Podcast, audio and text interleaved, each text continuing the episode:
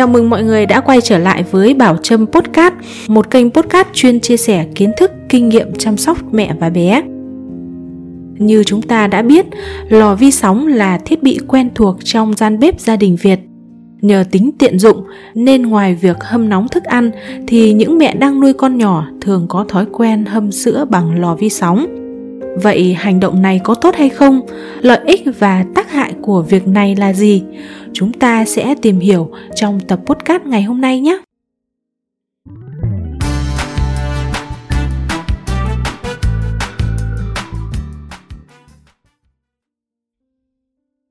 Có rất nhiều mẹ đã hỏi mình, có nên hâm sữa bằng lò vi sóng hay không và câu trả lời của mình là không không chỉ sữa, mà tất cả các loại thực phẩm sau khi trải qua quá trình làm lạnh hoặc hâm nóng đều bị thay đổi về cấu trúc hóa học, đặc tính vật lý và thành phần dinh dưỡng.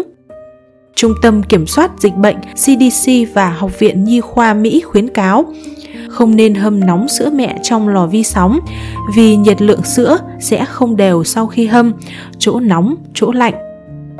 Hành động này có nguy cơ làm bỏng trẻ và đặc biệt là làm hỏng sữa do các protein vitamin bị phá hủy. Chưa kể chai sữa cũng có thể phát nổ khi tiếp xúc với nhiệt độ cao trong thời gian dài.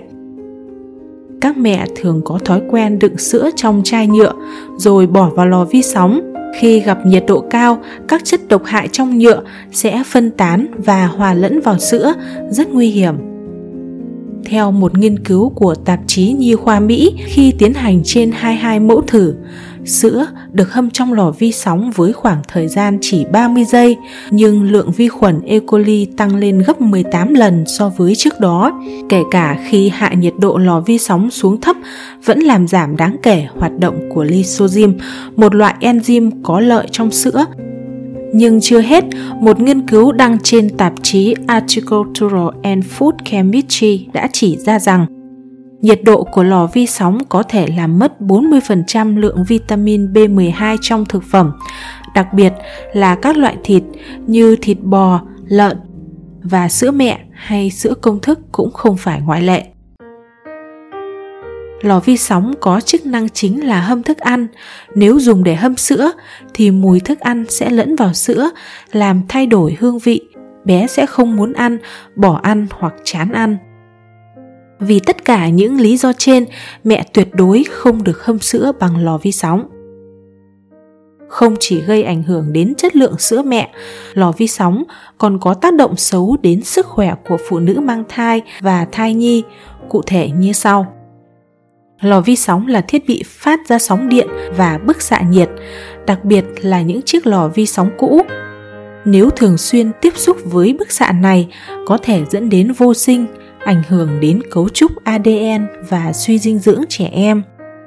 Khi dò dỉ, sóng điện của lò vi sóng sẽ phát ra bán kính lên tới 12 cm, đặc biệt là với những sản phẩm đã cũ hoặc bị hỏng. Phụ nữ mang thai đứng gần rất nguy hiểm lâu ngày có thể dẫn đến sảy thai hay dị tật thai nhi. Ngoài ra, nếu mẹ thường xuyên ăn các loại thực phẩm chứa nhiều vitamin B12 thì không nên hâm bằng lò vi sóng. Thiết bị này có thể làm mất đến 40% lượng vitamin B12 trong thực phẩm, sẽ dẫn đến tình trạng thiếu hụt vitamin B12 trong thời gian mang thai và đây là một trong những nguyên nhân gây khuyết tật ống thần kinh ở thai nhi. Vậy chúng ta có nên dùng lò vi sóng để hâm thức ăn cho trẻ hay không?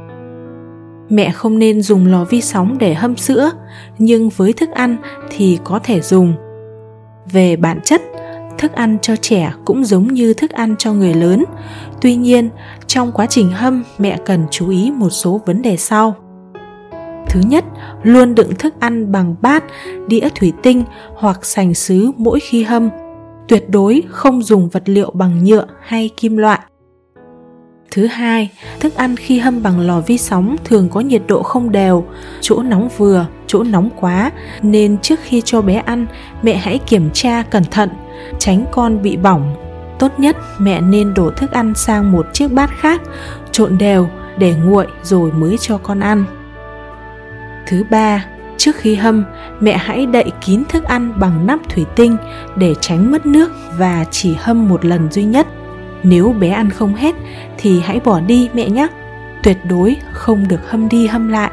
Đồ ăn sẽ bị nhiễm khuẩn, ảnh hưởng đến sức khỏe của con, thậm chí là bị ngộ độc. Ngoài ra, mẹ cần chú ý một số loại thực phẩm cho bé mà chúng ta không nên dùng lò vi sóng để hâm hoặc làm nóng. Đó chính là súp lơ xanh. Loại rau này nếu hâm bằng lò vi sóng sẽ bị mất đến 97% chất chống oxy hóa. Vì vậy, mẹ nên hấp cho con ăn. Với cách này, chỉ mất khoảng 11% chất chống oxy hóa, thấp nhất trong các hình thức nấu ăn. Thứ hai là trái cây đông lạnh. Theo một số công trình nghiên cứu tại Nga, trái cây khi được giã đông bằng lò vi sóng thì những chất có lợi sẽ bị chuyển hóa thành chất gây ung thư. Với loại thực phẩm này, mẹ nên để tự giã đông bằng cách để xuống ngăn mát hoặc trong môi trường nhiệt độ phòng. Cuối cùng là thịt đông lạnh. Đây là thực phẩm khó giã đông nhất khi nhiệt độ tăng đột ngột từ 4,5 tới 60 độ C, vi khuẩn trong thịt bắt đầu sinh sôi. Nếu không nấu ngay sẽ rất nhanh bị thiêu. Theo một số nghiên cứu tại Nhật Bản, dùng lò vi sóng để giã đông thịt trong 6 phút có thể làm giảm 50% lượng vitamin B12 trong thịt. Vì vậy, mẹ hãy giã đông thịt bằng cách chuyển xuống ngăn mát để qua đêm hoặc ngâm trong nước Công dụng chính của lò vi sóng là hâm nóng. Nếu cháo hay thức ăn của bé đã được nấu chín để trong tủ lạnh thì trước khi ăn mẹ có thể dùng lò vi sóng để hâm lại. Còn những thức ăn có tính chất chế biến như xào, nấu thì mẹ nên dùng bếp để nấu lại. Dù bé uống sữa mẹ hay sữa công thức thì mẹ cũng không nên hâm bằng lò vi sóng mà hãy áp dụng những phương pháp hâm sữa khác có một cách hâm sữa cho bé rất an toàn tiện lợi không quá tốn kém đó chính là sử dụng máy hâm sữa vừa tiết kiệm thời gian, công sức, vừa đảm bảo chất lượng dinh dưỡng trong sữa. Với thiết bị này, mẹ chỉ cần đặt bình vào máy, cắm điện và điều chỉnh nhiệt độ theo nhu cầu. Chỉ vài phút, bé đã có ngay một bình sữa để tu ti. Nếu không có máy hâm sữa, mẹ hãy ngâm bình sữa vào bát nước ấm trong vài phút cho đến khi sữa đạt độ ấm thích hợp trên đây là toàn bộ những chia sẻ của mình về việc có nên hâm sữa bằng lò vi sóng hay không.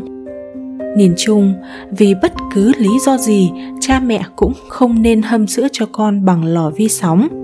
Hành động này không chỉ ảnh hưởng tới chất lượng sữa mà còn gây tác động xấu đến sức khỏe của con. Cha mẹ chỉ nên dùng lò vi sóng để hâm thức ăn cho bé, nhưng hãy chú ý một số điều mình đã chia sẻ ở trên cuối cùng, cảm ơn các mẹ đã lắng nghe những chia sẻ của mình. Còn bây giờ, chào tạm biệt và hẹn gặp lại ở những tập tiếp theo.